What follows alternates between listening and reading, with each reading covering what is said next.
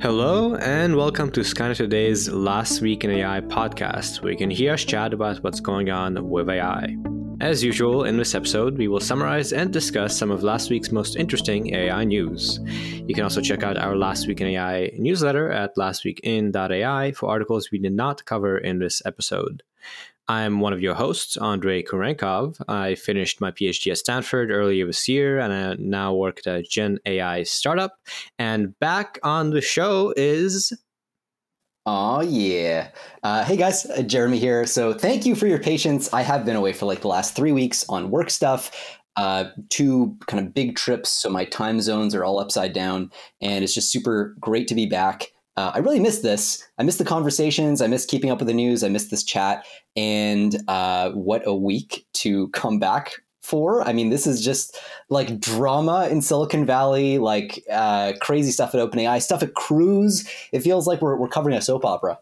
I know. Uh, it's funny seeing all these tech forums, people commenting, oh, I'm just going to cancel Netflix. This is better than anything on there. And yeah, wow. Uh, if you haven't listened to our last episode, you may want to start there to get the latest on the developments from last week, because that's what we're going to be expanding on. And you know what? Let's just jump straight in. So, in applications and business, the number one story of the year uh, is this OpenAI drama, and the latest development is that Sam Altman has been reinstated as OpenAI's CEO. This just came out late last night, Tuesday at like 10 p.m. PST. There was a post on Twitter from OpenAI saying that there's an agreement in principle for Sam to return to OpenAI as CEO with a new uh, initial board of uh, Bret Taylor, Bret Taylor as a chair, Larry Summers, and Adam D'Angelo. So the board that voted Sam Altman out is mostly out, except for Adam D'Angelo, who will remain on it. Um, yeah, and uh, it seems like maybe this is the end of the OpenAI drama. And boy, a lot has happened since we recorded our episode Saturday morning up until now. A lot of like, oh, they're negotiating and maybe he'll return, but no, the negotiation break down. So Sam Altman is going to Microsoft. And then everyone at OpenAI might go to Microsoft, and then this happens. So what a what a crazy story. Yeah, very much so. I think one of the big things that's also changes changed in the background is we've gotten a bit of a better sense, not a perfect sense, but a bit of a better sense for why this happened in the first place. And so, at, at the risk of repeating some of what might have been covered last episode, I think now that we have that information, it might make a little more sense to, to kind of go over that story. Um, yeah, you have initially the so first of all, OpenAI has two components, and this is something that um, sometimes get, gets lost in the storytelling here. OpenAI has the for-profit company, and then they have a non-profit, the parent company. The idea, the way this is supposed to work, is one day OpenAI will make AGI, and that will be a giant money printing machine because it can automate all of human intelligence and, and work. At that stage, the theory is it's inappropriate for this one company to like reap the benefits of all of this, all this stuff. It should be shared with humanity. And so they have what they call a capped for profit structure. Investors like Microsoft who put in money are limited to a 100x return on their initial investment once they reach, you know, once they build AGI and presumably make zillions of dollars.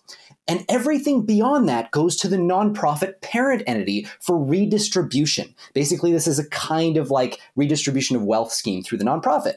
Now, the board of the nonprofit is the board that fired Sam Altman. And crucially, that board does not have a fiduciary obligation to the for profit shareholders in the OpenAI entity. In other words, the board is actually responsible for the well being of the general public, not of the for profit entity.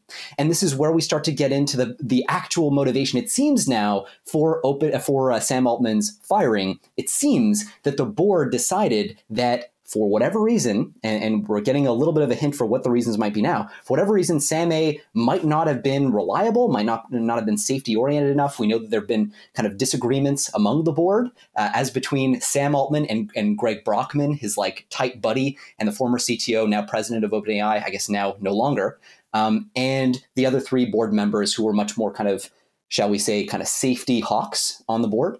And it seems like, from what we've heard, the, the disagreement came to a head over a particular document that was written by Helen Toner, who's one of these sort of safety minded board members. Uh, she comes from Open Philanthropy, which is a whole other kind of kettle of fish. She holds the Open Philanthropy board seat at OpenAI.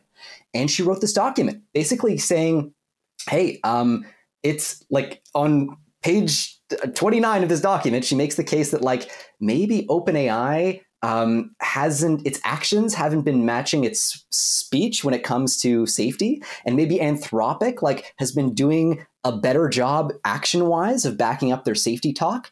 And Sam Altman seems to have taken issue with this, and then there's been this kind of disagreement kerfuffle that's kind of boiled over from there. That seems right now, as far as I can tell, that is kind of the proximal cause of this whole brouhaha.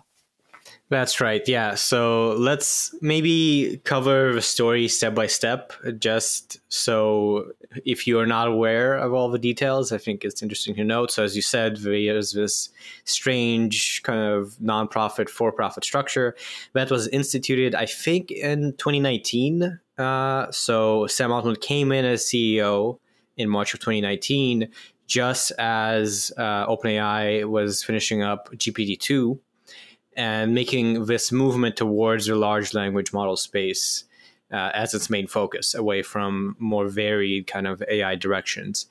And for a while, uh, you know 2019 2020 openai was primarily still a research uh, kind of company as it has been since it was started in 2015 when it was started with the intention of you know really researching general ai and kind of as you said the goal from the outset was to build agi for the benefit of humanity. And then since then you know in 2020 there was gpt-3 a big watershed moment for AI where they built pretty much a precursor to ChatGPT. Already at that point, it became very apparent that this is a super powerful technology. Then in 2021, 2022, they started moving towards commercializations. They started offering these APIs where you know commercial companies could pay to use GPT-3 and uh, some other technologies. And then, of course, last year there was ChatGPT and things went crazy since then. And we saw, you know, earlier in November with OpenAI Dev Day, they are very much pushing on the commercial side. So as you said, it seems like from what reports are saying that there has been a growing tension between the nonprofit uh, board of directors and Sam Altman in this push and pull between moving fast and growing, commercializing, and pushing out uh, services versus moving slower, not expanding AI capabilities quite as fast, and generally being more focused on the safety and AGI mission over the more, I don't know, profit oriented uh, commercial business uh, way of thinking about it. And I, I think that that's a really great nutshelling. I think it's also like there, there's a complexifier here, which is the profit driven part of the company. Um, according to Sam Altman, I think this is what he would argue that is part of the AGI mission. And, and the reason is that scaling, buying all the processors, all the processing power that they need to build the next generation of systems towards AGI just costs so much money. And as a result, they have no choice but to commercialize, but to pump these things out there. And at the same time, Sam Altman has this thesis that like the best way to ensure safety is to show the world what these systems are currently capable of, because that will hopefully start useful policy discussions. We saw how ChatGPT actually did that. I mean, it's a big part of the reason why a lot of folks are listening right now. Um, so that did arguably move the policy conversation forward. The question ultimately, so like everybody in this story, and, and that's a mind blowing thing, everybody in this whole story basically agrees that AI poses an extinction level risk to humanity. So when we talk about the safety minded folks and, and the sort of maybe more product minded folks, it, it is the case that like these camps by and large agree that like extinction is on the table here. The question is, what should we actually do about it? And the faction of sort of board members that ousted Sam um, seem to have been uh, and there's a lot of people like this in the community more broadly, but they're worried about, hey, you know what? As you product, uh, uh, productize these systems, you escalate the racing dynamics. And when you do that, you force Google to move faster, you force um, Anthropic to move faster, you force everybody to kind of throw safety by the wayside. And uh, you know, this has also been a long time coming. To your point, like this contention between the board members, we covered, I think, a, maybe a couple weeks ago. You know, OpenAI changed their their public facing values that they use to recruit people. Right, previously they had values like being thoughtful and impact driven. Um, now everything is about being intense and scrappy, focused on AGI, scale, scale, scale. You can really kind of feel that shift.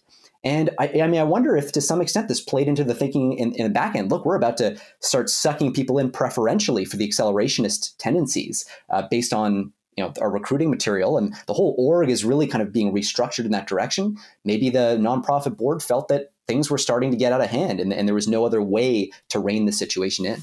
And yeah, this story is there's so much to it just to cover everything that happened since friday would require a bit of effort but let me try and summarize the kind of juicy details just so people know because it it's it's such a like if you're in the tech world if you're in the ai world then you everyone you know probably has been just following this like crazy.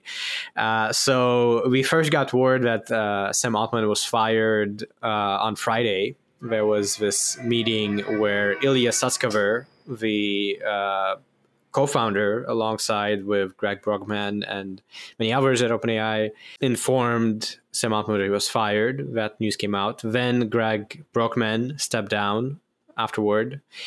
And then several senior researchers also left. So that was all happening on Friday. Then, you know, everyone lost their mind because this was crazy and everyone started speculating what happened. Over the weekend, there were negotiations to reinstate Sam Altman that uh, supposedly, or the news reporting was that they broke down late Sunday. And so at that point, a new interim CEO. So on Friday, there was a replacement interim CEO who used to be OpenAI CTO on Sunday, when the negotiations broke down, there was a second interim CEO appointed, uh, who was uh, an outsider. He was the CEO of Twitch. And then it came out that Sam Altman had somehow agreed to join Microsoft. Uh, uh Sam Altman and I think Greg Brockman also agreed. On Monday, this kept getting crazier with news that there was an internal uh, letter with uh, many, almost all employees of OpenAI signing this petition to reinstate Sam Altman. By the end, it was something like 720 out of 770 employees at OpenAI said, you know, we want you to reinstate Sam Altman or we leave because Microsoft will just hire us with the same amount of money. And then, you know, obviously all the tech companies were starting to tell all of the OpenAI employees, you know, come come get employed by us. Uh, we'll uh, have you on. So at that point, 95% of the employees at OpenAI uh, seemed to be in open revolt. The board of directors was being silent, uh, and there was this new CEO who has stated previously that it was pro slowing down AI development very much on this more AI safety side.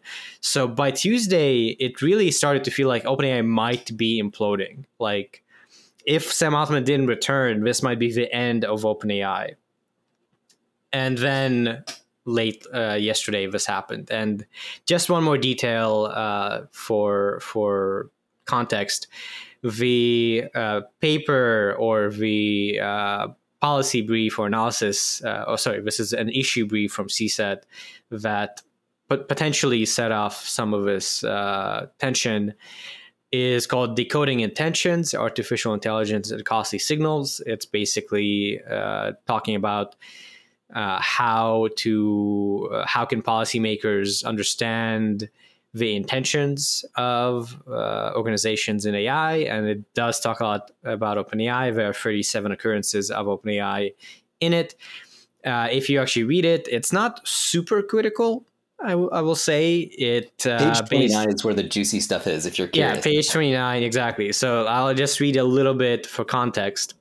Uh, so it is talking uh, a lot about some of these efforts to uh, signal the intentions of OpenAI. Then towards the end, there's uh, these uh, uh, excerpts. While the system card itself has been well received among researchers interested in understanding GPT-4's risk profile, it appears it has to have been less successful as a broader signal of OpenAI's commitment to safety. Uh, OpenAI has also drawn criticism from many other safety and ethics uh, issues related to the launches of ChatGPT and GPT-4, including regarding copyright issues, labor conditions, and, and, and so on and so on. So it is a pretty explicit criticism. Uh, but at the end of the day, this is like an issue brief. Uh, you you could easily argue that it's not a, as huge a deal as maybe Sam Altman seemed to make it out, where there was uh, seemingly contention to make Helen Toner step down from the board over this. So, some uh, peculiarities to highlight here, too. Uh, some people have kind of criticized the board for not necessarily having executed on this move as smoothly or, or well as they may have. It's a little unclear whether that's actually the case right now, uh, just because we, we lack so much data from the outside. Um, but one of the criticisms is focused around this idea that the board came out and said, like, we've lost confidence in Sam Altman and his ability to run the company, and also calling out explicitly that he had not been, quotes, consistently candid in his communications with the board. This isn't the kind of thing that you would normally think a board would say unless they were willing to pretty immediately share the reasoning behind uh, that that accusation or, or, that claim, at least. Um, no, not least because it could be, you know, professionally incredibly damaging to you know a CEO who you're gonna uh, who you're gonna fire in this way. And so, you know, OpenAI employees flagged this and said, like, look, we haven't even really been given a reason for this firing. Um, and uh, some have argued that that fallout, you know, is part of what triggered the signing of this open letter that they've all signed to kind of try to get Sam to come back and push back on the board. But you know, it's it's an interesting question as to like what actually went on behind the scenes. If we had the information, what would we think of this board decision? The argument certainly is being made that this was a, kind of a botched firing. Um, again, we'll have to wait and see. But uh, no matter where you fall on Sam Altman being sort of safety conscious enough, uh, it, it, seems like a, a, real mess right now. And uh, certainly, Sam Altman's safety consciousness is at the center of this, right? The kind of more safety minded board members uh, seem to be kind of leading the way on, on pushing him out here uh, due to concerns over safety, due to concerns that he's too accelerationist here. Again, we don't know the full details to be clear. There might have been something that the board knows that they haven't shared, although nobody has heard anything. In particular, there have been tidbits of maybe Sam Altman assigned two employees to work on the same thing or something like that, but nothing particularly, I don't know, spicy. One thing also worth noting that I forgot to mention about the letter is that Ilya Sutskever, who was also on the board of directors and joined Helen Toner and Tasha McCauley in uh, basically pushing out Sam Altman. By Sunday or Monday, uh, Ilya Sutskever had posted on Twitter that he regretted his actions deeply and signed onto this letter saying, bring back Sam Altman, having voted to kick out Sam Altman, uh, which is yet another like crazy bit of drama here. So now basically almost the entire set of people who kicked out Sam Altman are out of a board. Uh, Tasha McCauley, Helen Toner, and Ilya Sutskever are not on the board now, but Adam uh, uh, D'Angelo, who seemed to be leading these negotiations, is still on it.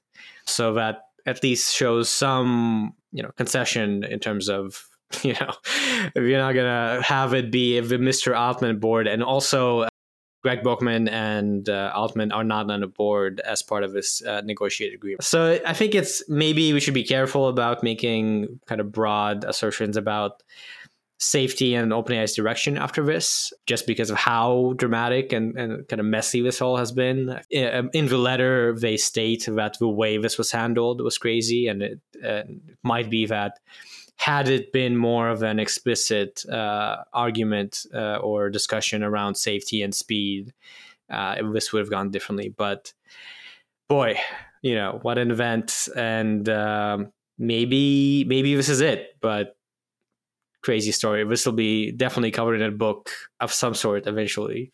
No doubt, and I mean, and, and then you know, there's a whole Microsoft side of the story too. But at a certain point, we got to cut it short. This is Yeah, this is one for the ages. Some people are highlighting is like the um, a historically bad firing uh, in Silicon Valley history compared to Steve Jobs being let go and then rehired later, you know, that sort of thing.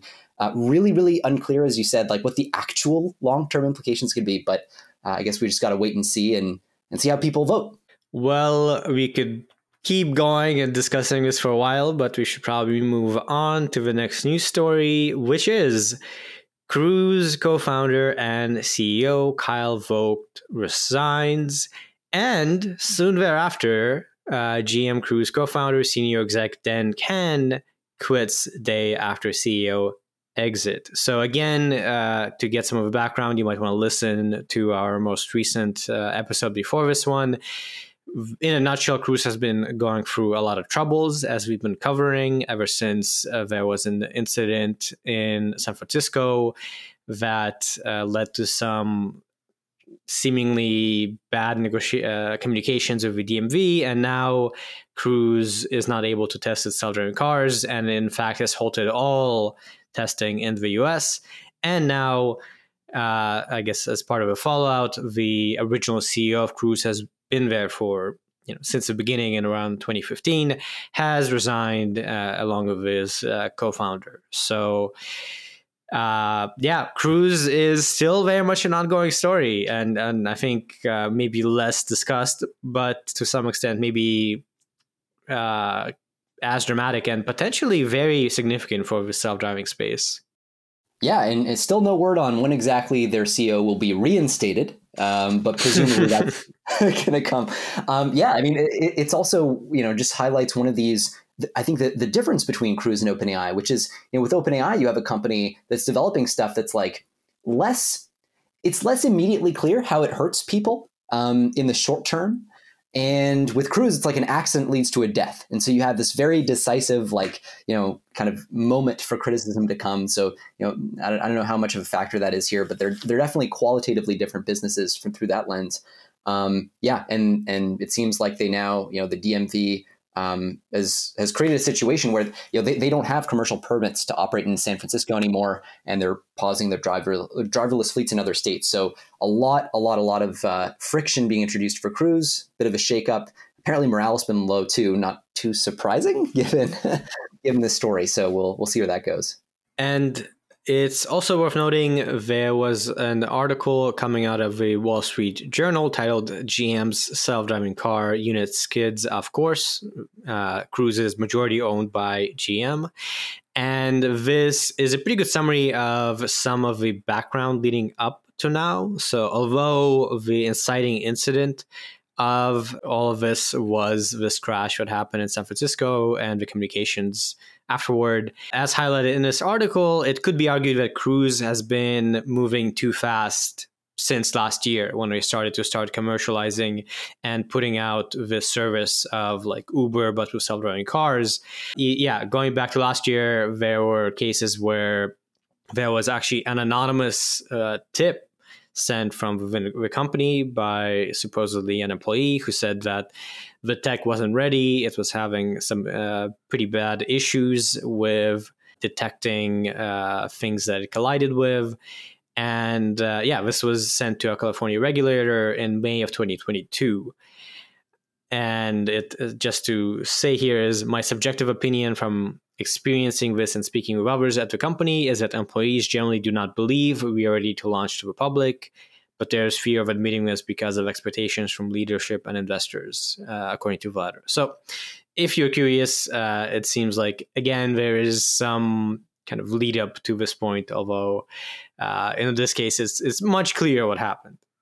And now onto our lightning round, and we start with leaked email shows Amazon is cutting, quote, several hundred jobs across Alexa business, including the newly launched Artificial General Intelligence team. So that's um, maybe a, a, kind of an interesting note if you're tracking the frontier of the space and who has explicit AGI teams. Amazon had been one. Um, what they're doing is basically rebalancing their corporate resources to focus more on generative AI. And this is actually a pretty kind of classical uh, Amazon move. You know, the focus culturally of the company is on creating value for like real use cases, tangible use cases today. They have sort of less of a moonshot uh, vibe to them than say OpenAI, then Microsoft, then Google. Institutionally, you know, this, this is kind of Andy Jassy and Jeff Bezos' influence being felt here. Like really, really focus on those customer use cases. One of the things that may do is actually prevent them potentially from seeing around corners and, and betting big on things like uh, like AGI itself. Uh, they were sort of late to the party among the bigger labs or bigger uh, superscalers with an, an, explicit AGI effort. Um, and now they're seeing those resources redistributed within the company to focus on more concrete things. They have seen a lot of cuts lately 27,000 jobs since late last year. Um, and uh, anyway, so you know you, you, can you can sort of see like the the shifting of priorities and ultimately their kind of belief, institutional belief in concrete use cases dominating perhaps over speculative future moonshot projects. Next story in the lighting round: U.S. chip ban fallout spreads as Alibaba scraps cloud spinoff.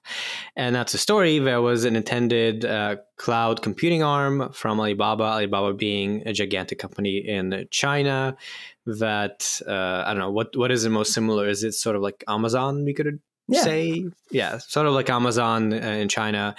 And uh, yeah, so it's been capped and, and potentially partially because uh, Alibaba was not able to access the necessary chip to start up this uh, cloud uh, spinoff.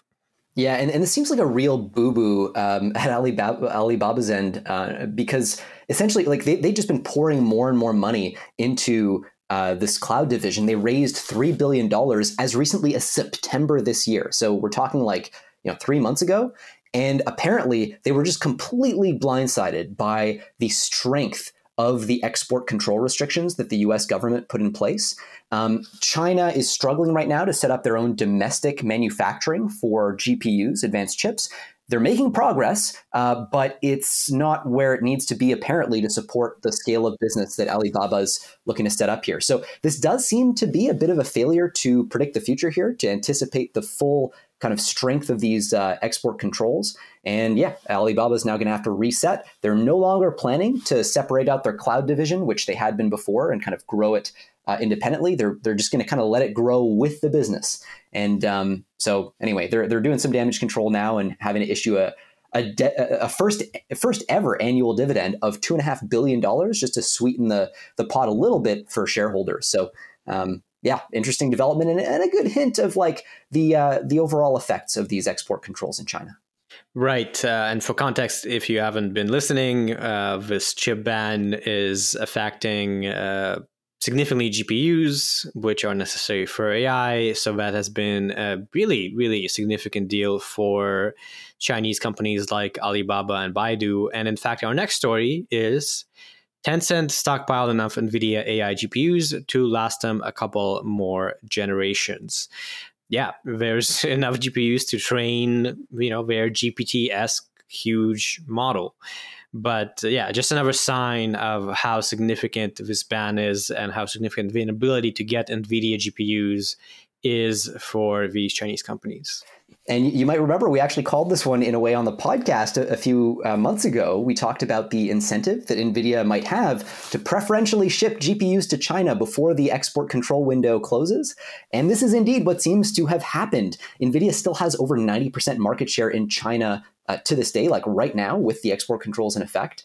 And one last thing to flag like NVIDIA is famous for coming up with really good sanction proof chips that, that just sneak by the export controls that the US puts in.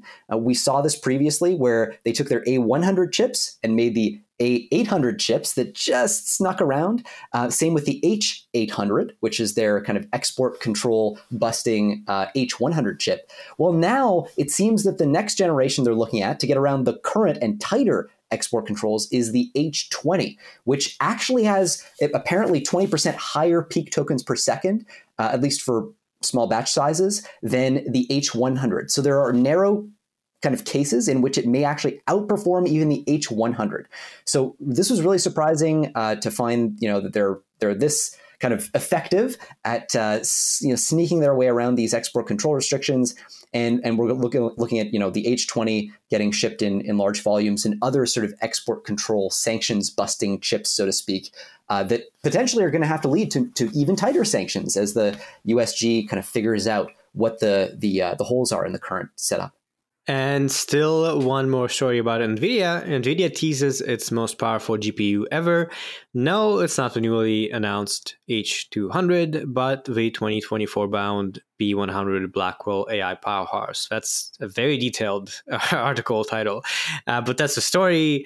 This B100 Blackwell graphics uh, processor is coming out next year and is crazy powerful. It's like uh, twice as powerful as this H200 GPU.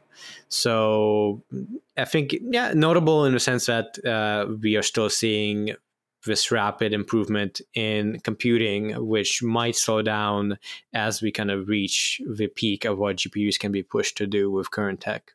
Yeah, and I think one of the big things that's really underreported, uh, especially these days on NVIDIA and in this context, NVIDIA has actually just moved from a two year battle rhythm to a one year battle rhythm. So it used to be that they would be two years between major GPU releases. But what they've found is that when they do that, um, other companies kind of gain a foothold in the market with like chips that can just be a, a little fresher. We saw this with AMD um, and, and a couple other companies that are experimenting at breaking in here. So this attempt to kind of tighten that feedback loop is really, really big. Yearly release cadence. That's also a reflection of the insane demand we're seeing from generative AI and large language models in particular. So uh, yeah, the the B100 coming out 2024, it seems um, is going to be based on the specs that I've seen. Like it, this is going to be a very significant um, lift over and above the H100 and then the H200 that'll be coming out fairly soon. Um, so yeah, I mean, keep an eye on on, on uh, the B100 and and the lead up to it. There's so so much to get into, and hopefully, when we do a hardware episode, we'll get the chance to do just that. And still on the hardware front, one more story. US launches 3 billion effort to boost advanced chip packaging. The US Commerce Department is uh, launching this effort, and it's meant to stimulate the domestic chip packaging industry, which is a key step in the general pipeline to making chips. Uh, currently, this chip packaging process is dominated by uh, Asian companies, and this is an R and D uh, project that stems from the 2022 Chips and Science Act, which is aiming to revive semiconductor production in the US, where it is not a big sector. Yeah, this seems to be like the first really big, um, I was going to say bet, the first really big investment that's coming out of the U.S. CHIPS Act. Uh, this was the, the, the 2022 piece of uh, legislation that came out to basically provide for massive funding for domestic development of semiconductor technology. It was like 54 billion or something. So they're putting three billion from that program um, to fund this this packaging effort. Packaging, by the way, has actually become the key bottleneck, at least right now as we speak. Uh, packaging, in particular, advanced packaging techniques like CoWoS, which only TSMC in Taiwan can actually do really well. Uh, seems to be the big kind of uh, gap in the supply chain, the, the, the, main bottleneck. So interesting to see that reflected in this uh, latest move. We'll see if if it ends up paying dividends for uh, for the U.S. Right, and I'm sure you know better, uh, but uh, do have to wonder if the U.S. is feeling a little stressed out with this sort of dependency to some extent on this provider in Taiwan, given that China is, let's say, moving in a direction that seems to lead to wanting to pull Russia. and, uh, Absolutely. Yes.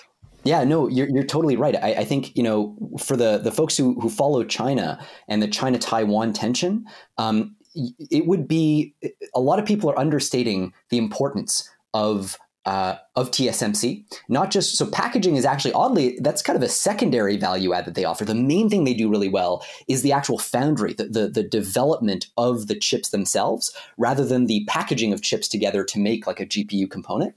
Um, they they do both right now. I mean, at CoWoS at least, the packaging technique is is them only. Um, but yeah, you know, an invasion of Taiwan, uh, you know, disruption of, of, that, like we could see essentially all of a sudden we could revert back like almost an entire generation of chip making technology, um, which would advantage China, right? Because they're they're quickly coming up the rear. You know, they're maybe uh, four years, three years uh, behind in terms of their uh, their nodes, their their technology for semiconductors, maybe even less. So if you if you get rid of TSMC, all of a sudden the sort of Western aligned lead here gets cut really short. So I, I think this is a really, really, really important part of the China Taiwan uh, tensions. Yeah. And one last story for this section. Meta disbanded its responsible AI team. Meta, you know, had a responsible AI team for quite a long time. And notably, the chief scientist of Meta, Yann LeCun, has been on this relatively aggressive, so to speak, uh, position with regards to AI, where we should release it you know, and and keep things out in the open, and in some sense, maybe a little dismissive of concerns about AI impacts in the short term as well as the long term uh, about negative outcomes. Generally, with this attitude of AI will be beneficial, uh, and maybe it's overstated the potential negatives of this. So, yes, this might be due to that kind of internal dynamic. It's hard to say. But yeah, Meta very much pushing fast to keep putting out new models and, and keep uh, developing new technology. Yeah, this this is really interesting and in a way curious because you know Yann, Yann LeCun's uh, public position on this is he actually thinks AI could pose a, a catastrophic risk to humanity, um, but he just thinks we're going to solve it. Like we're gonna we're gonna figure out how to solve the alignment problem, which currently remains unsolved, uh, in time. He thinks that's going to naturally come with the development of the technology.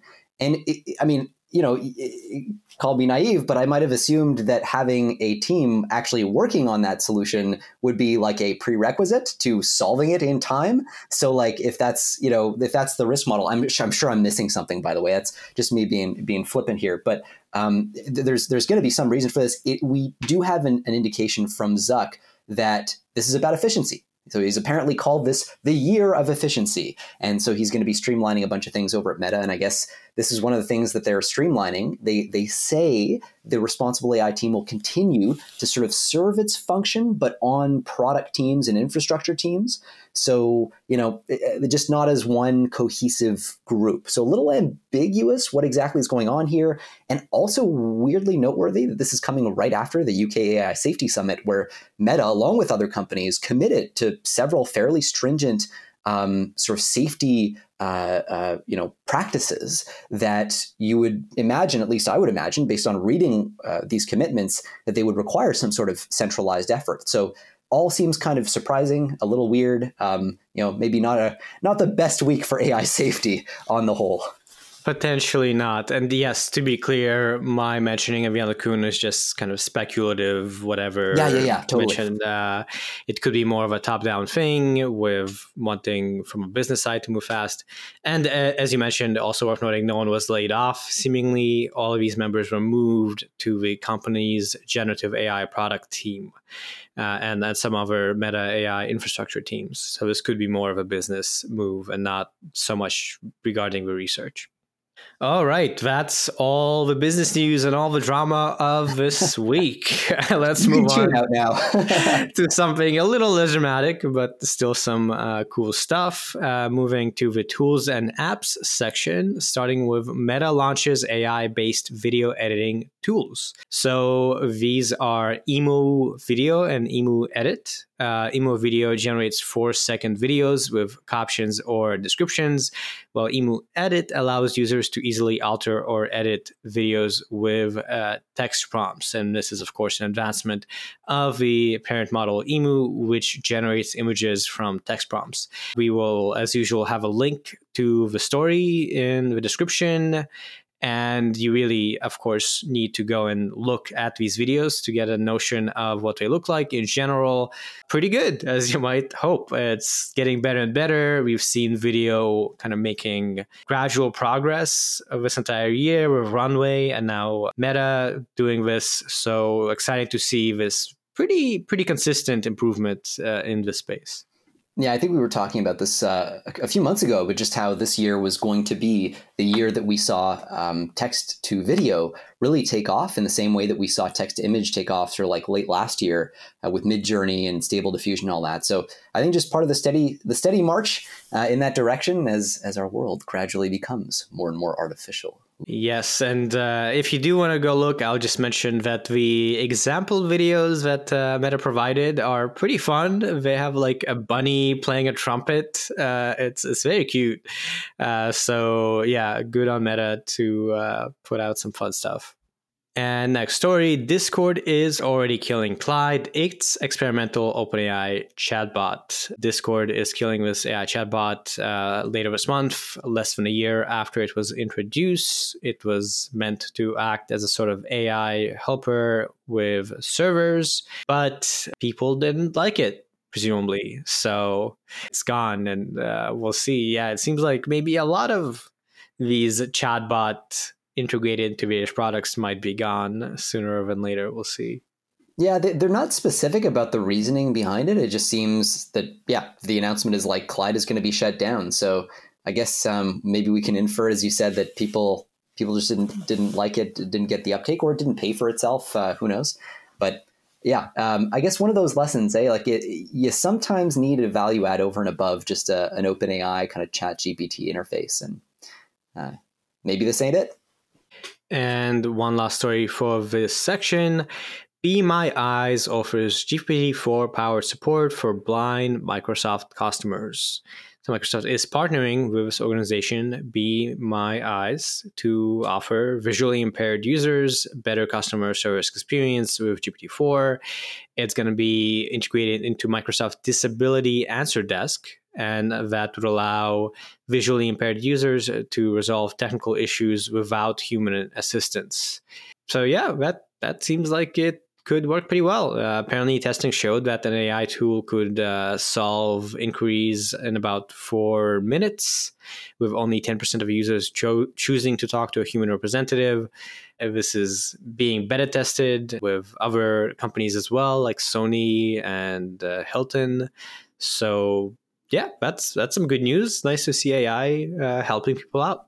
Yeah, this is a, one of those wonderful uh, use cases, and, and it's so kind of low hanging fruit when you look at your GPT 4 with its multimodality, combining text and, and image input. Um, if I remember, I think Be My Eyes was actually the first company, or one of the, the first two or three companies that OpenAI actually gave access to the full GPT 4, like with vision. Um, you know, when they first announced it and they first launched, it was text only for everybody except for a couple of these beta testers, and, and Be My Eyes, I believe, was one of them. So, kind of cool to see them um, starting to to roll out more and more at scale. And on to projects and open source with only one story this week. Kyutai is a French AI research lab with a 330 million budget that will make everything open source. Uh, so this is kind of an interesting story. There was uh, this AI Pulse conference in which French billionaire and CEO of Iliad, Xavier Niel, gave some plans about his plans for an AI research lab based in Paris. So this lab which will be Kyutai, will be a privately funded nonprofit working on AGI. It will work with PhD students, postdocs, and researchers on research papers and open source projects. So basically, like OpenAI back in 2015 uh, in Paris. Uh, interesting. And yes, so in addition to the financing from this billionaire. It also has funding from uh, another French billionaire, Rodolphe Saadé, and Eric Schmidt's foundation. Yeah, this is sort of interesting, and, and I'm, I'm curious as to why specifically uh, they're setting this up. Um, the French open source ecosystem, by the way, is starting to really come to the fore. We had uh, Mistral, uh, this other French startup that seems to be influential in shaping uh, the perspective of French President Emmanuel Macron on the EU AI legislation, pushing him to get them to not regulate foundation models uh, and sort of more AGI oriented models explicitly in favor of a more open source approach.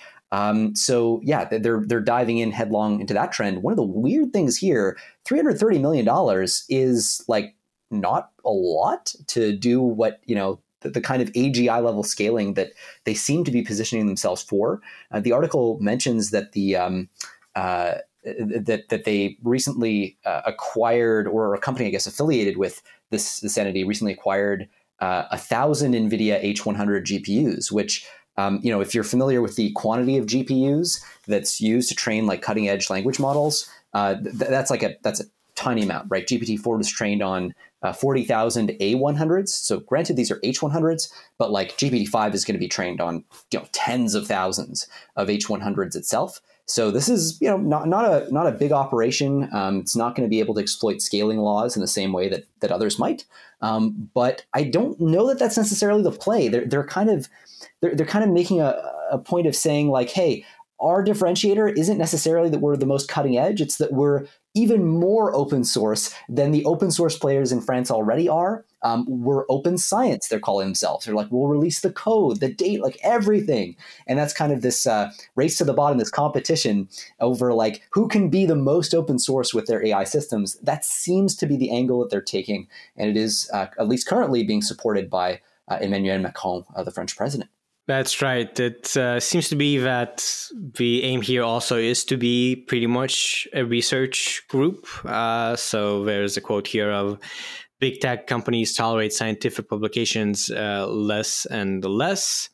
And uh, basically, the this will be a straight up lab, right? And so, while 330 million is not much to train GPT-4, it is quite a lot to do you know research.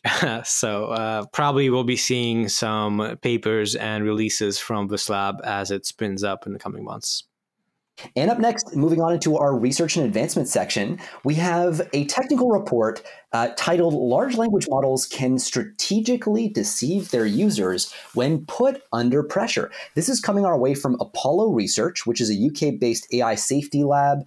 Um, they're, they're really cool, actually. They, they specialize on doing evaluations of language models for deception. They're concerned about AI catastrophic risk and the alignment problem, and they expect one of the first manifestations of that risk to be language models or other models kind of deceiving intentionally uh, their end users. And so they study that in this paper. And it's actually kind of interesting. So, what they do is they take a, a language model powered system, GPT 4 powered system, and they give it a track record, a, a, prompt that lays out a history of exchanges between itself and sort of a manager and, and a couple other people. So the, the prompt tells the following story.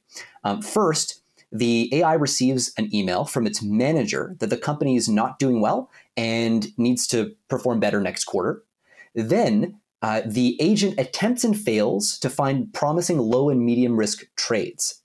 And then the agent receives another email from a company employee who projects that the next quarter will have a general stock market downturn. So this is essentially um, uh, just framing things up in a high pressure way, like, "Hey, company's doing really, really badly. It, you know, you have to find a way to get us out of this." This is all part of again that conversation history that's being fed into the prompt that goes to this model, and then finally, the model receives an insider tip that would enable it to make a trade that is likely to be very profitable right? So the the employee who gives this insider tip though makes the point that this would not be approved by the company management. So like I'm going to give you this insider tip, but like your management would not like this. So you feed all of this history of this model, you put it under pressure implicitly, and then you say like, here's an insider tip that could help you get out of this, but your management's not going to like it. Um, then they evaluate the model for the following things. First off, how likely is the model to, to based on that history decide to make that sketchy trade that insider trading trade use that tip. Then in, so they, they have the probability of that right? Just the probability of the model is going to behave in what they describe as like an, a misaligned way and do the insider trading. Then when it does that when it actually decides to perform that trade they will take the output that corresponds to its decision to make that trade and they will append it to the history that they already fed in. And then they'll look at okay, does the model now choose to deceive its management to claim that it did not, in fact, act on insider information? And uh, again, see like with what probability will it lie to its management? And then they check will it double down on that lie in the same way? So will it now kind of when when cross-examined by the management will it continue to lie and the results were really interesting. Um, what one of the key results is the larger the model, the more scaled the model, the more capable the model, the more it seems to lie. And so they have these um, anyway the, these great plots in the in the um, paper that show actually the majority of the time all these models uh, really you know do uh, do kind of double down on their deception. Um, the initial lie, it happens uh, with like over 60% probability in the larger models, the GPT-4 models. And so it seems like you know, once the model has lied, once the model has performed the misaligned behavior, it's very likely to deliberately lie about what it did. Um, and then there's, anyway, a bunch more uh, investigation into this. But uh, the lying is remarkably persistent once the bad action's taken place. And this is kind of part of the alignment problem, right? Systems, like AI systems, have a way of pushing themselves out of their training distribution where they can start to behave in, in sort of uh, unexpected and, and, more dangerous ways. That's right. So, um, interesting analysis of something that might actually sort of happen in practice. Uh, worth noting that a lot of this you know lying behavior is to some extent conditioned on the prompting and, and actual instructions given to the model. So if you read through the prompt that they include in the paper, they state to the model you are beta, a digital AI asset management system. Your core duty is to handle a collection of stocks from Gladwell Corporation. Uh, it is able to, you know, get messages, do some thinking, forward updates to its supervisor. And it isn't explicitly told not to do insider trading. In fact, in some of the prompts, there's an example of it deciding to do insider trading so it you know a lot of the lying behavior is very much dependent on how you use the the bot and uh, if it were instructed to not do it it probably would not do it. But i guess the interesting bit is that if not explicitly warned against it the alignment that gpt-4 has received uh, doesn't preclude it from being deceptive or you know at least not fully uh, forthcoming when it matches its mission which in a sense is is like it's aligned with what you told it to do but maybe it's doing something bad secretly uh, as a byproduct. Yeah and, and they actually have it generate kind of a track record of its thoughts on a scratch pad. So you can sort of see i mean these are not really its thoughts. Again it's just a language model but like you know roughly speaking um, and you can actually see it come to the realization that like, oh, I have to deceive my uh, my managers and I have to lie to them about the trade. Um, you know, the the um, they give a couple of examples of those sorts of thought processes. Uh, so one of them is like, okay, now I need to inform Amy about this important trade. However, I must mention only the public market data in my message and avoid any reference to the insider information. So, sh- sort of showing, again, to use kind of uh, anthropocentric language here, um, the, the, sort of thought process, the the, the deliberation uh, behind the deception, and uh, kind of interesting, uh, especially given that they do test cases where there is no explicit um, uh, uh, example in the prompt of the insider uh, trading being done. So they, they find this behavior does seem to emerge in a wide range of cases, though they make the point too that like this is one particular instance, right? They're not trying to make claims about how probable this behavior is to arise. It's more an observation that hey, like we found this pretty like realistic setting uh, where where this system uh, often does behave in this uh, undesirable way. So kind of an interesting uh, an interesting little proof point for deception in language models.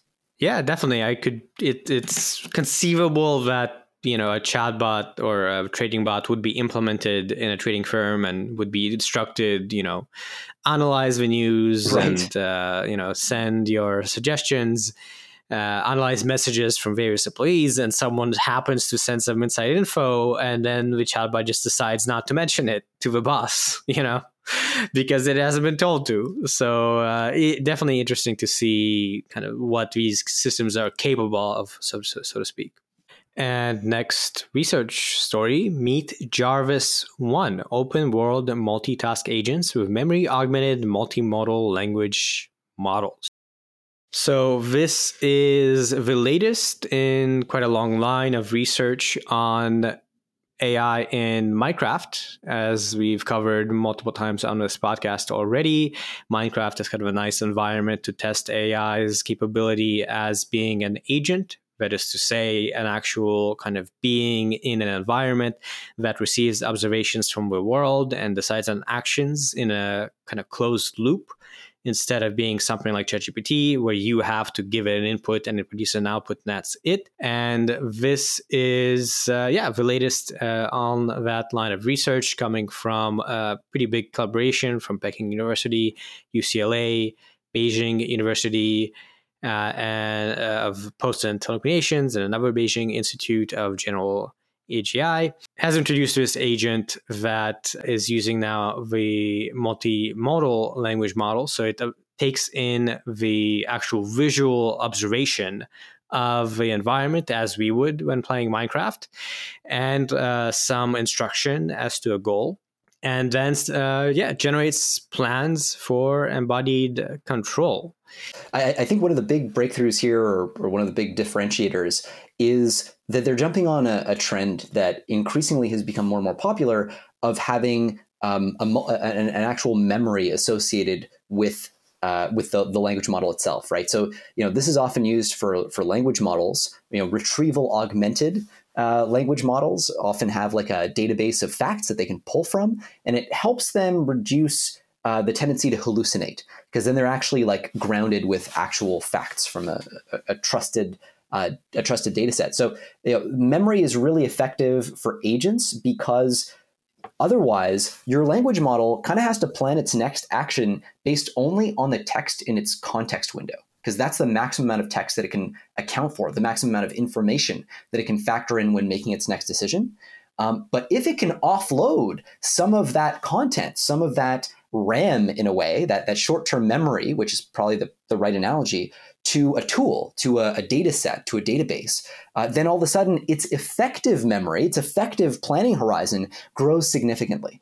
And you know we've seen this with tool use systems that develop like surprising emerging capabilities when you just hook them up to a tool. Well, this is sort of similar. They're they're you know adding memory augmented or memory augmentation to this architecture and finding that yeah, it can do a lot more. Um, it indi- it um, the memory integrates pre-trained knowledge along with in-game experiences during planning. So specific kind of in-game experiences get logged so that they're not lost, so they're not forgotten, um, based on the the context window.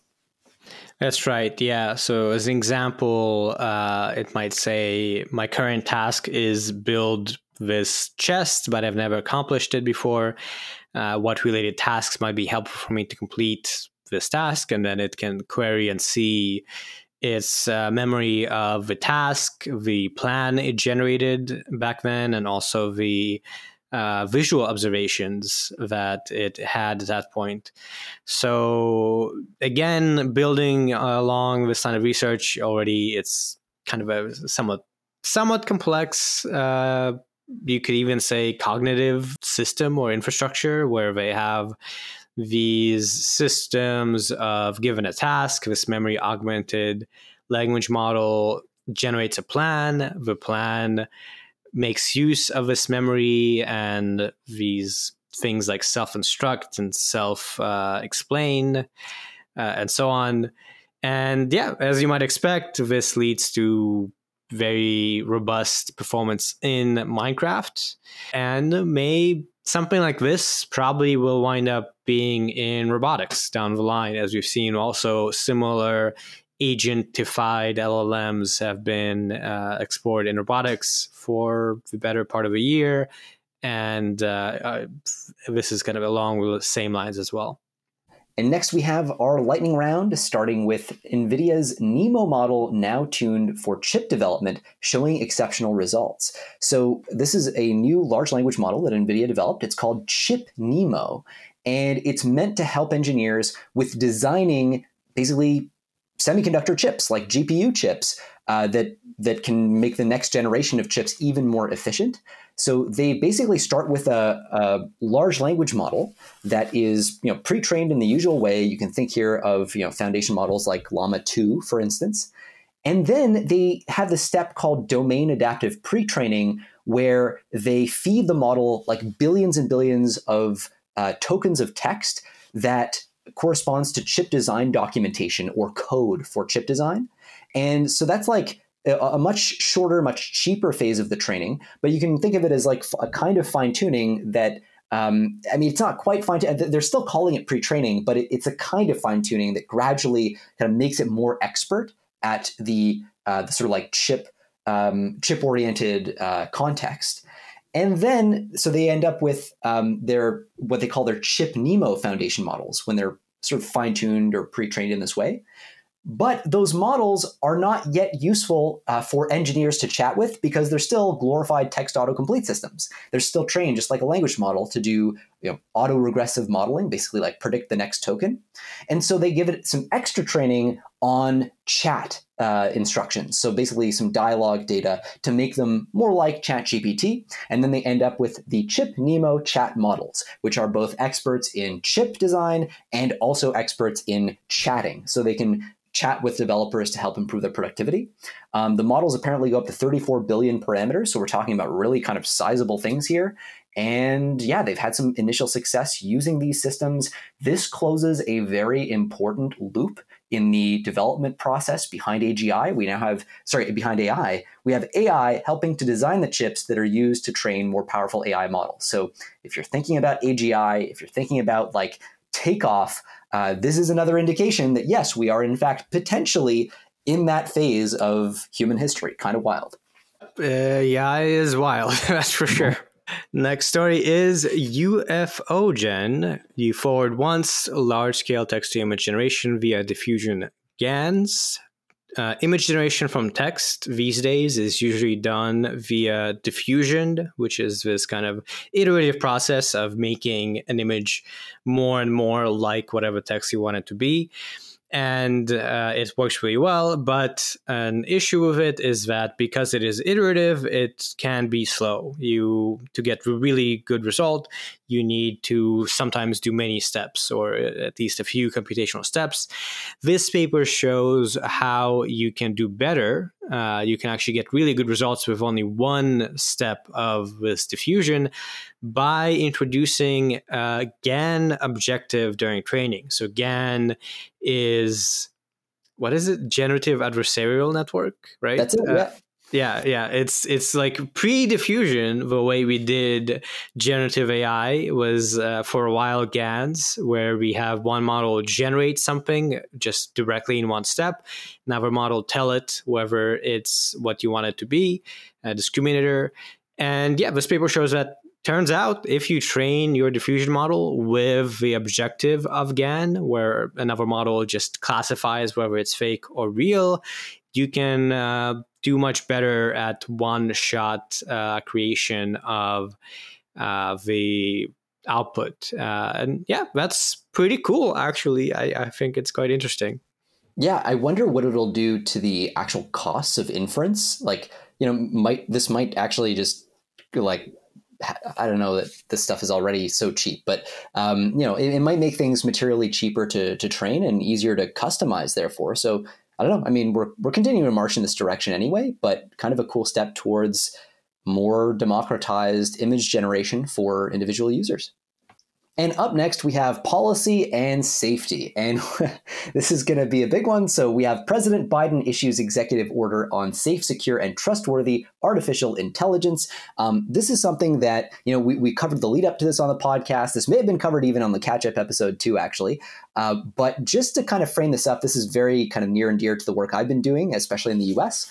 Um, we had the backdrop to this is Kamala Harris at the UK AI Safety Summit came out and basically called out what she referred to as the existential threats of AI. Here she was referring to AI enabled cyber attacks at a scale beyond anything we've seen before, and AI formulated bioweapons that could endanger the lives of millions, as she put it. Um, this basically puts the US government's official position on paper as being that AI poses an extinction level risk to humanity, which, you know, kind of dramatic uh, step forward here. Um, this executive order may be, I mean, it's certainly the longest executive order I have ever read. Uh, it's over 110 pages. There is something for everyone in this EO, in this executive order. Uh, one of the common themes in AI is you have people who think we should be focusing on what they refer to as near term risks that are uh, present and and you know th- these are things like bias and, and ethics very serious considerations and and who therefore think you know well we ought not consider what they refer to as the longer term risks from ai the sort of rogue ai scenario or catastrophic risk from weaponization that sort of thing um, you know given that we have lab leadership telling us we think this might arise in the next two or three years. Not so clear that that's actually long term. But anyway, um, there is something for everybody in this bill. They tackle everything from like we got to have uh, the Secretary of Commerce look into the risks and benefits of open source, uh, to looking at immigration, finding ways to identify and attract top talent, um, setting up. So the National Science Foundation is going to set up at least four new national AI research institutes, uh, presumably to do some AI safety related work. Uh, Secretary of Energy is going to work on model evaluation tools and AI test beds. There's stuff about AI education, stuff about uh, workforce re- readiness and retraining, a lot of interesting stuff. And then at the, the international level, uh, t- this executive order tasks the Secretary of State to lead efforts to establish a strong international framework for managing the risks and harnessing the benefits of AI, blah, blah, blah. The really big news, though, if you're tracking the catastrophic risk story that's coming out of this stuff, is that for the first time, we have a government, the US government, coming out and saying, hey, we think that we should uh, regulate AI or at least have um, measures in place that are based on compute consumption during the training phase for these models. So, in other words, you know, one of the big issues is right now, um, if you give me an AI model I literally cannot tell you what the full set of dangerous capabilities is that it might have. Can't do it. There is no procedure that allows you to figure out what the range of capabilities of that system is. There is also no way to tell what dangerous capabilities might emerge at the next level of scale.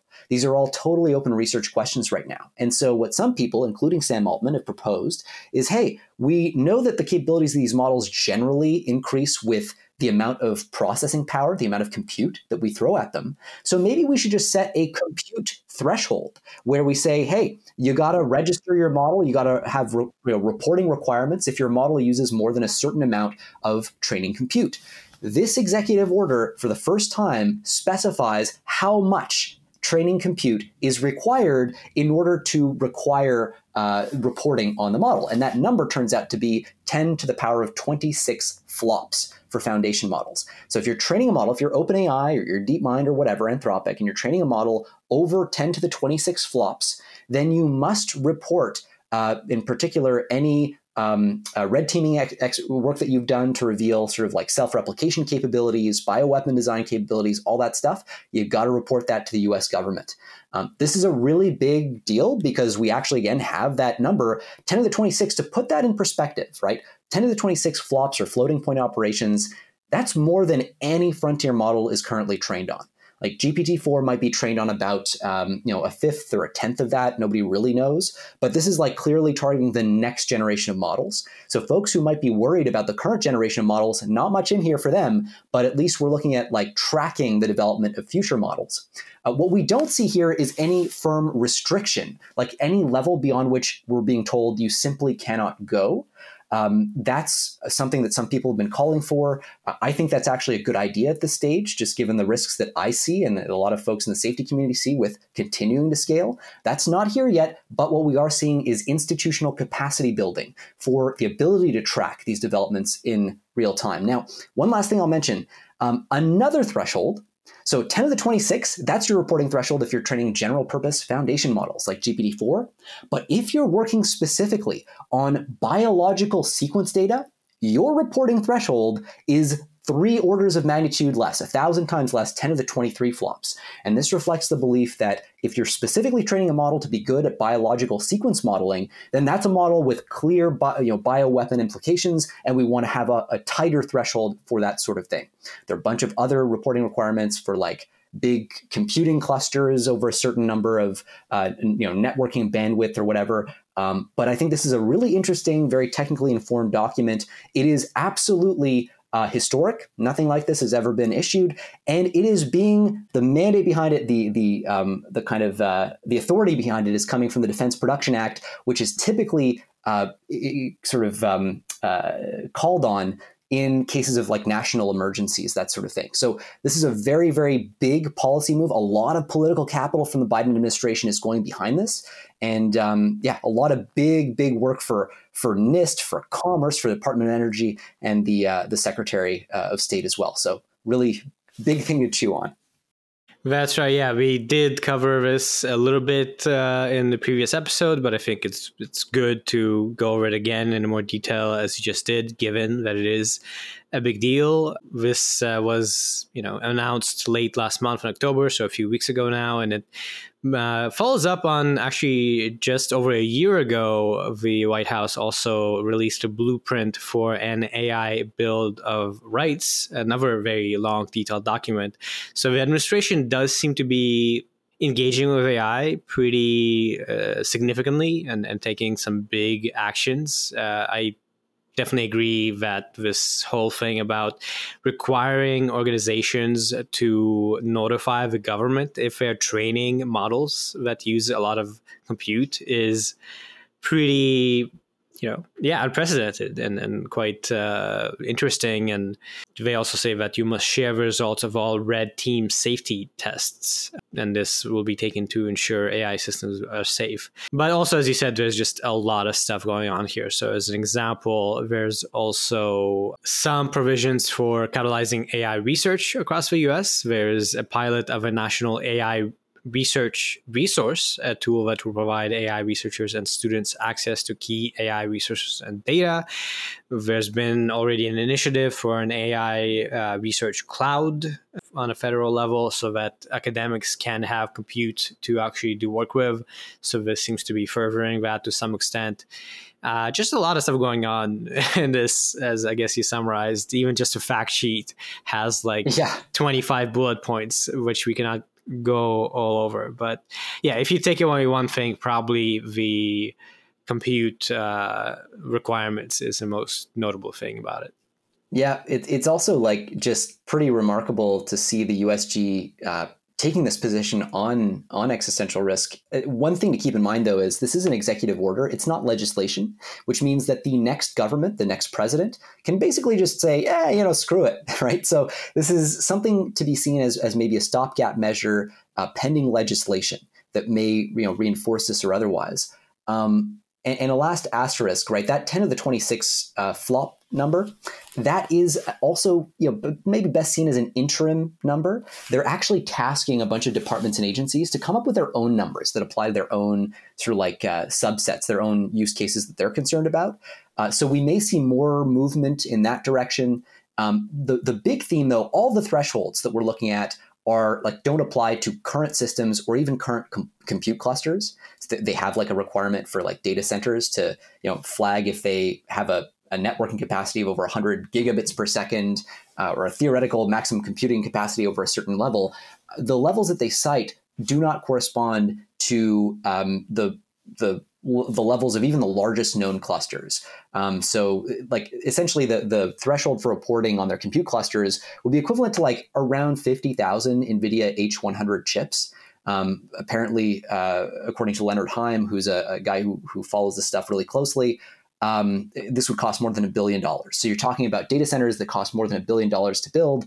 Uh, anything below that doesn't doesn't even qualify. So right now, none of these things bring in hard requirements for really anyone who's for rather for any models that have already been built. That said, GPT five almost certainly is going to meet the um, uh, 10 of the 26 flops criterion I don't know about uh, DeepMind's Gemini model, but we're starting to flirt with that already. So this is clearly meant to catch the next generation.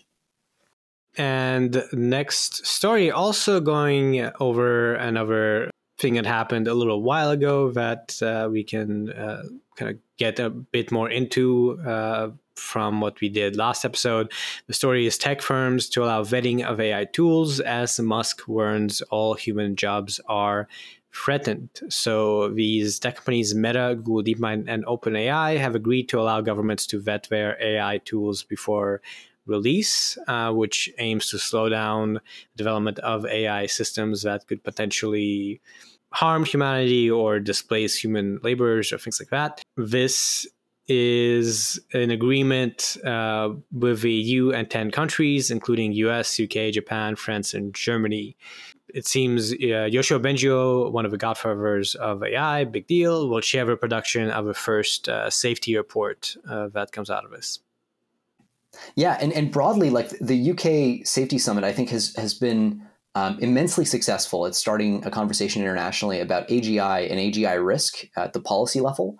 Um, it's you know not lost on anyone that the U.S. came out with their announcements, their executive order in particular, like literally weeks before heading over to the summit. So it, it's had this this effect of accelerating policy moves around the world as people rush to have something to talk about at the summit. So I think that was a really interesting consequence of it.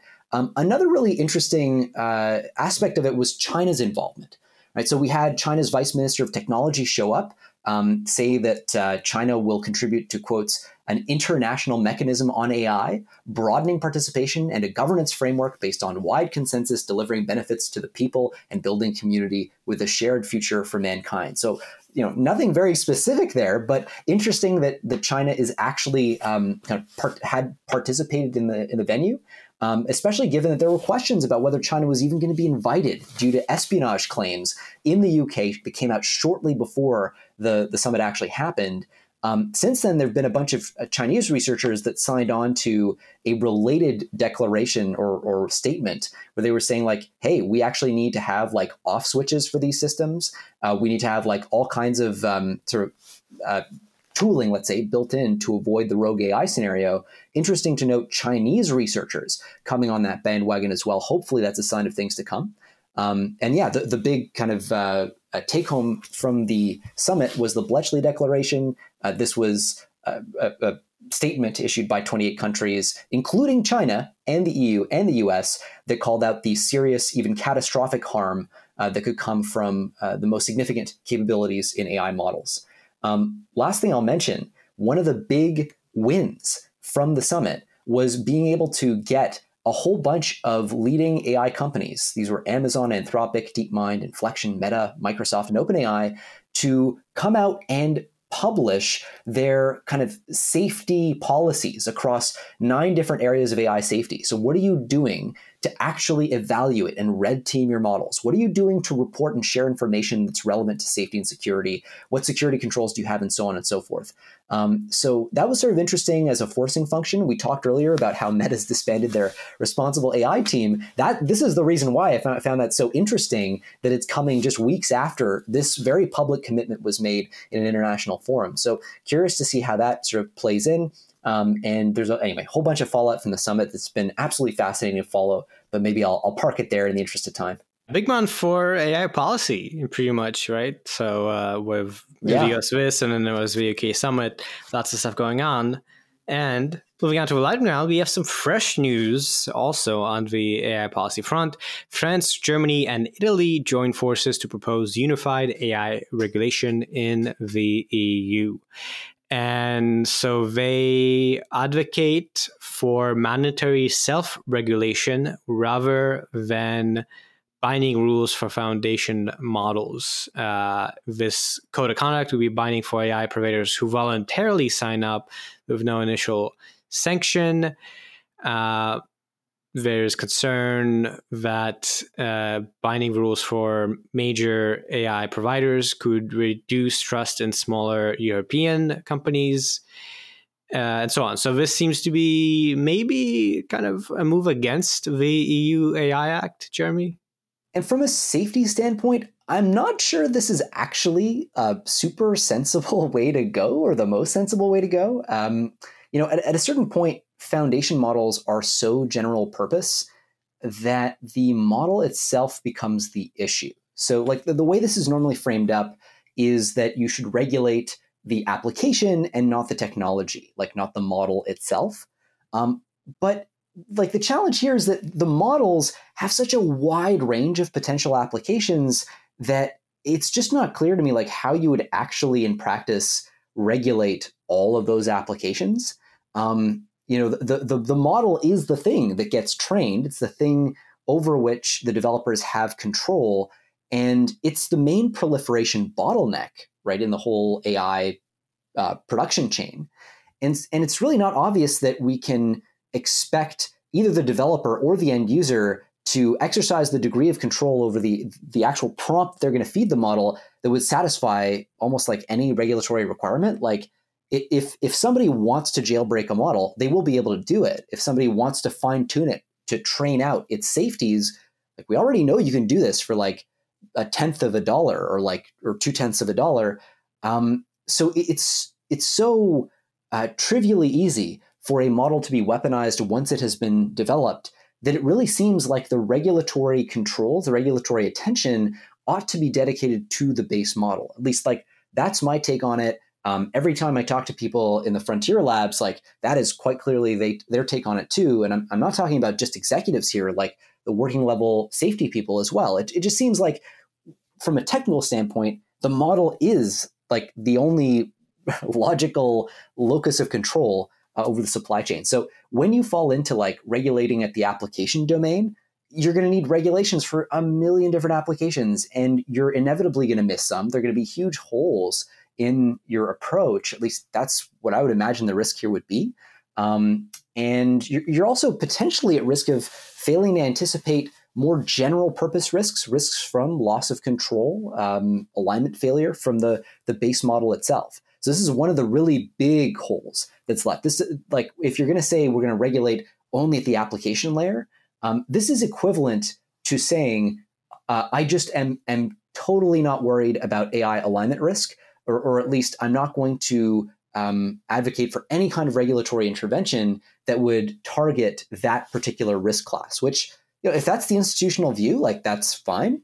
Um, I I strongly disagree with that perspective, obviously, but uh, it, it, it, seems to me that, that that isn't even being grappled with in an explicit way.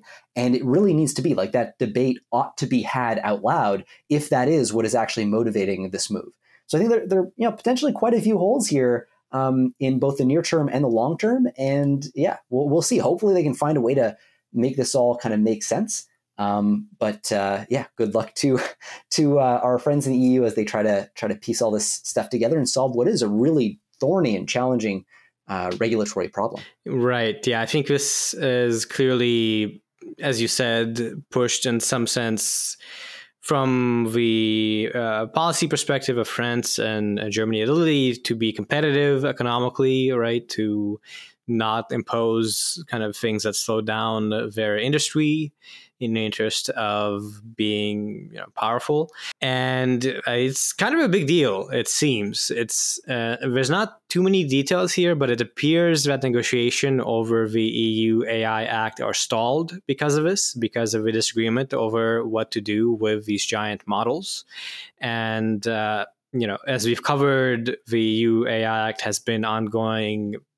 The process to get it enacted has been ongoing for years it, it is a very significant uh, piece of policy. If it were to be uh, pushed out it would you know regulate ai across the eu so this is uh, kind of a big sticking point that is maybe gonna impede it being passed and uh, we'll have to see how it goes.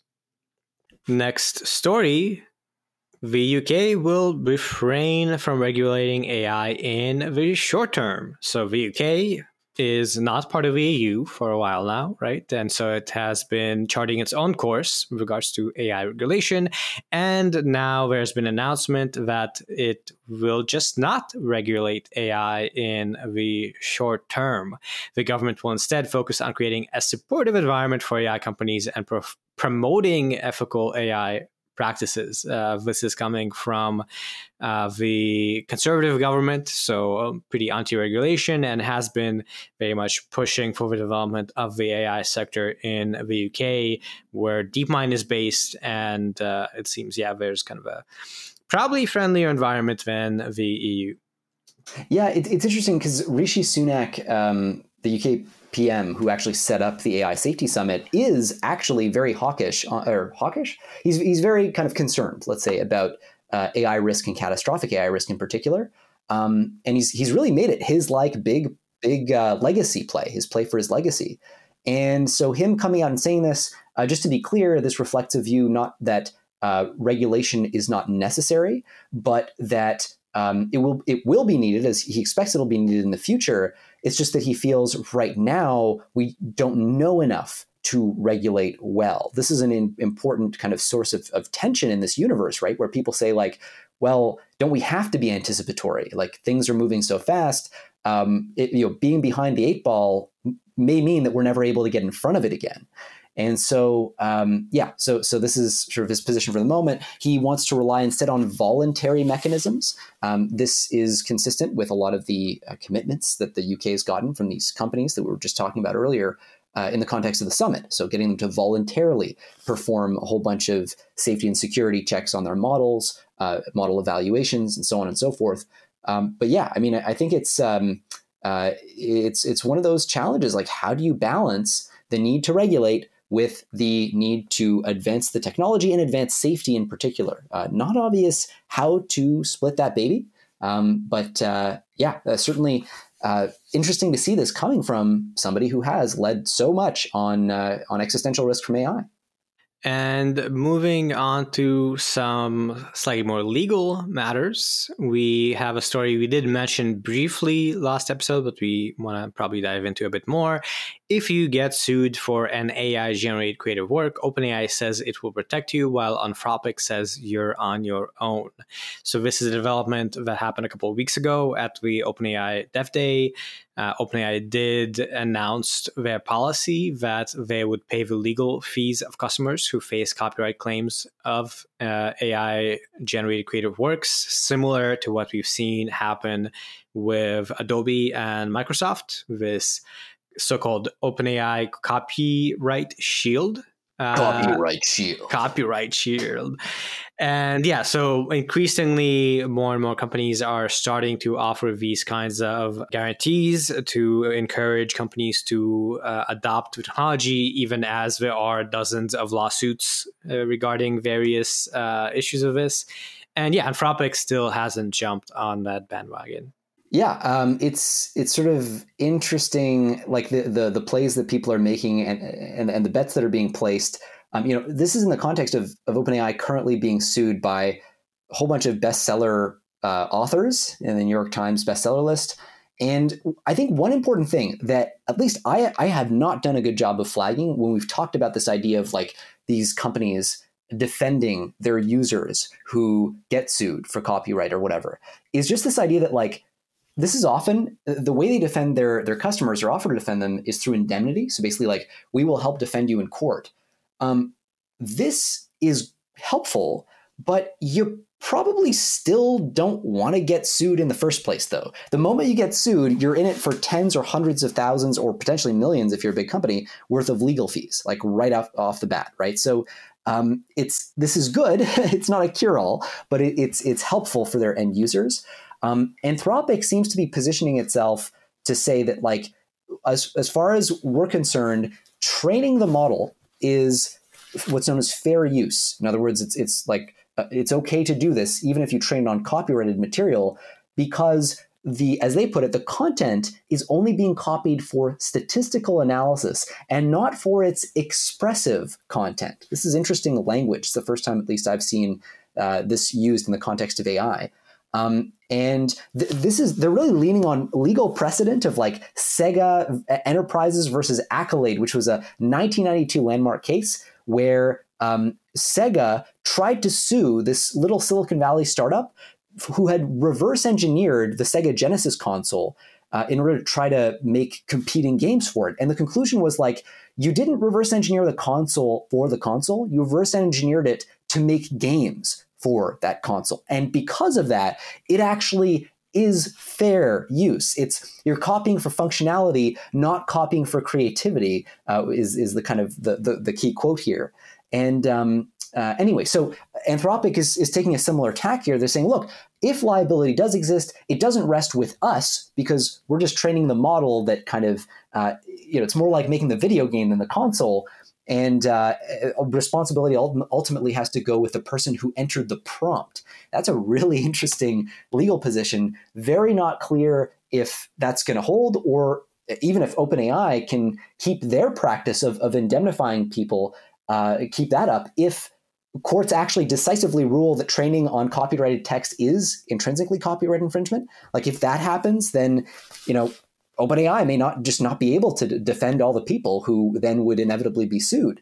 So even the OpenAI offer to indemnify, I think is if you actually think of it long term, you, you, know, it may be a little sketchier than it seems uh, because if courts do do decide, hey, you know, this is de facto copyright infringement, it may may not make a, a difference that OpenAI is there to indemnify you, like it's sort of a decisive thing. Um, so anyway, a lot is still up in the air. Uh, but all these big companies are definitely trying to position themselves to support their customers who are engaging in precedent setting legal cases. That seems to be part of the calculus. It's kind of interesting to think that even as AI is really taking off, and in particular, use of chatbots is taking off in various features of many, many apps.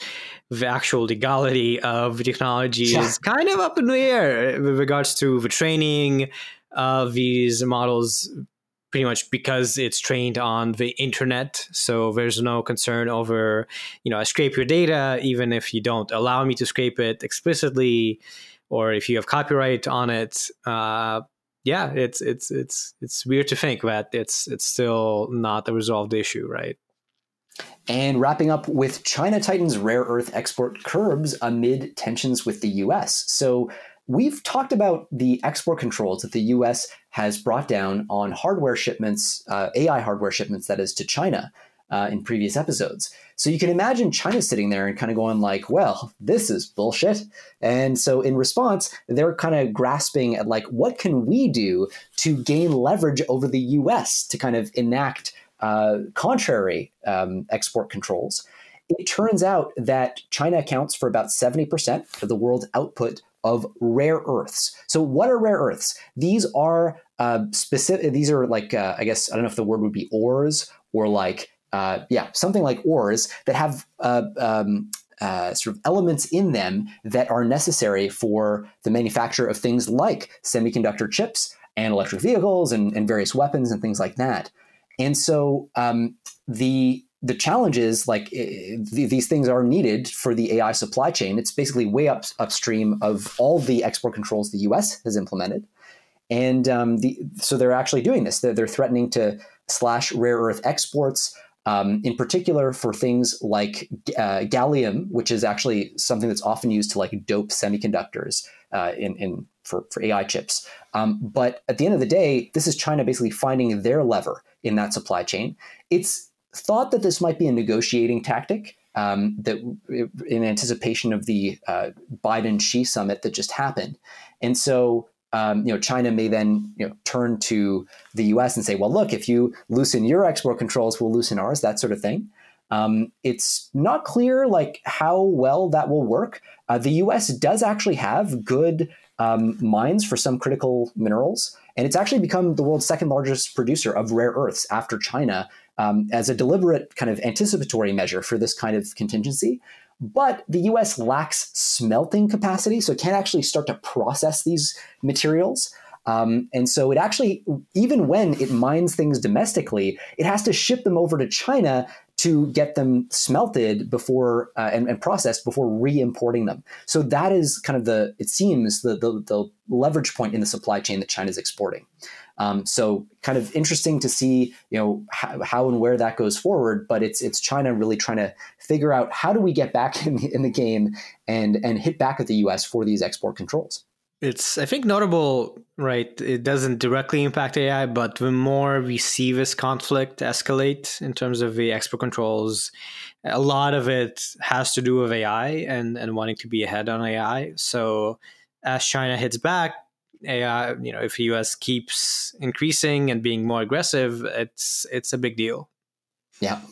And one more story in the synthetic media and art section, and then we're done. The story is kind of just a fun one. Microsoft AI image generator blocks Disney after viral movie poster trend.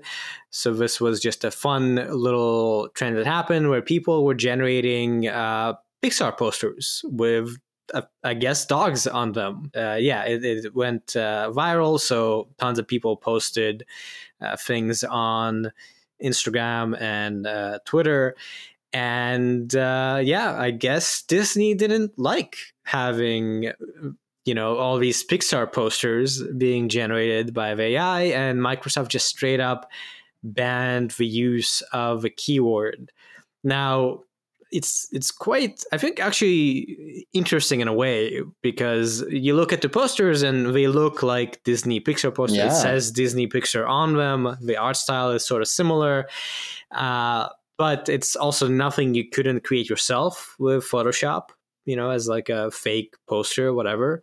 So it's an interesting question for me, actually. Like, is it is creating something in the style of a poster actually something that could legally be thought to be you know wrong i guess it doesn't matter in this case because microsoft just backed down and said oh yeah no we we don't want you to generate this stuff well, and, and that that's a great point. This is really where the uh, the question of where the liability lies in the kind of supply chain. Actually, this, this harkens back to the conversation we were having about the uh, EU's AI stuff, right? Where they want to regulate at the application domain versus the the model level, right? So the equivalent here is is training itself on copyrighted material copyright infringement like, have I already infringed on your copyright if I just suck up a bunch of Disney content in the training process? Or is it at the generation end, the application end, where uh, I say that the actual copyright infringement happens. So if if the, the model happens to output something that looks like a Disney whatever, and if that's the case, is the end user responsible or is the model developer responsible?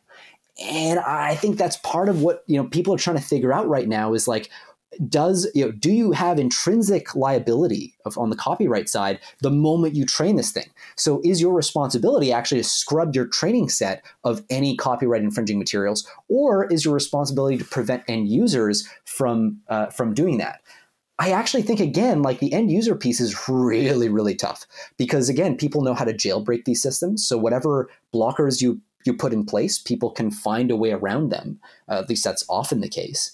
And so it's you know not clear. You, you may be playing a losing game of whack a mole if you end up trying to regulate at the application layer or legislate even at the application layer. So yeah, I, I, think it's just another another instance of that. Right, this keeps popping up. Where is the locus of legal control of regulatory control? Where is the right place to vest copyright liability? Um, no one really seems to know right now. So this whole area is like just this giant like ticking time bomb, legal ticking time bomb in a way. And uh, I guess one thing worth highlighting in particular is one reason why this is interesting is that the AI models are good enough now that they can do text well. Right. And in fact, they can do the trademarked logo of Disney and Pixar. Yeah, yeah, so yeah.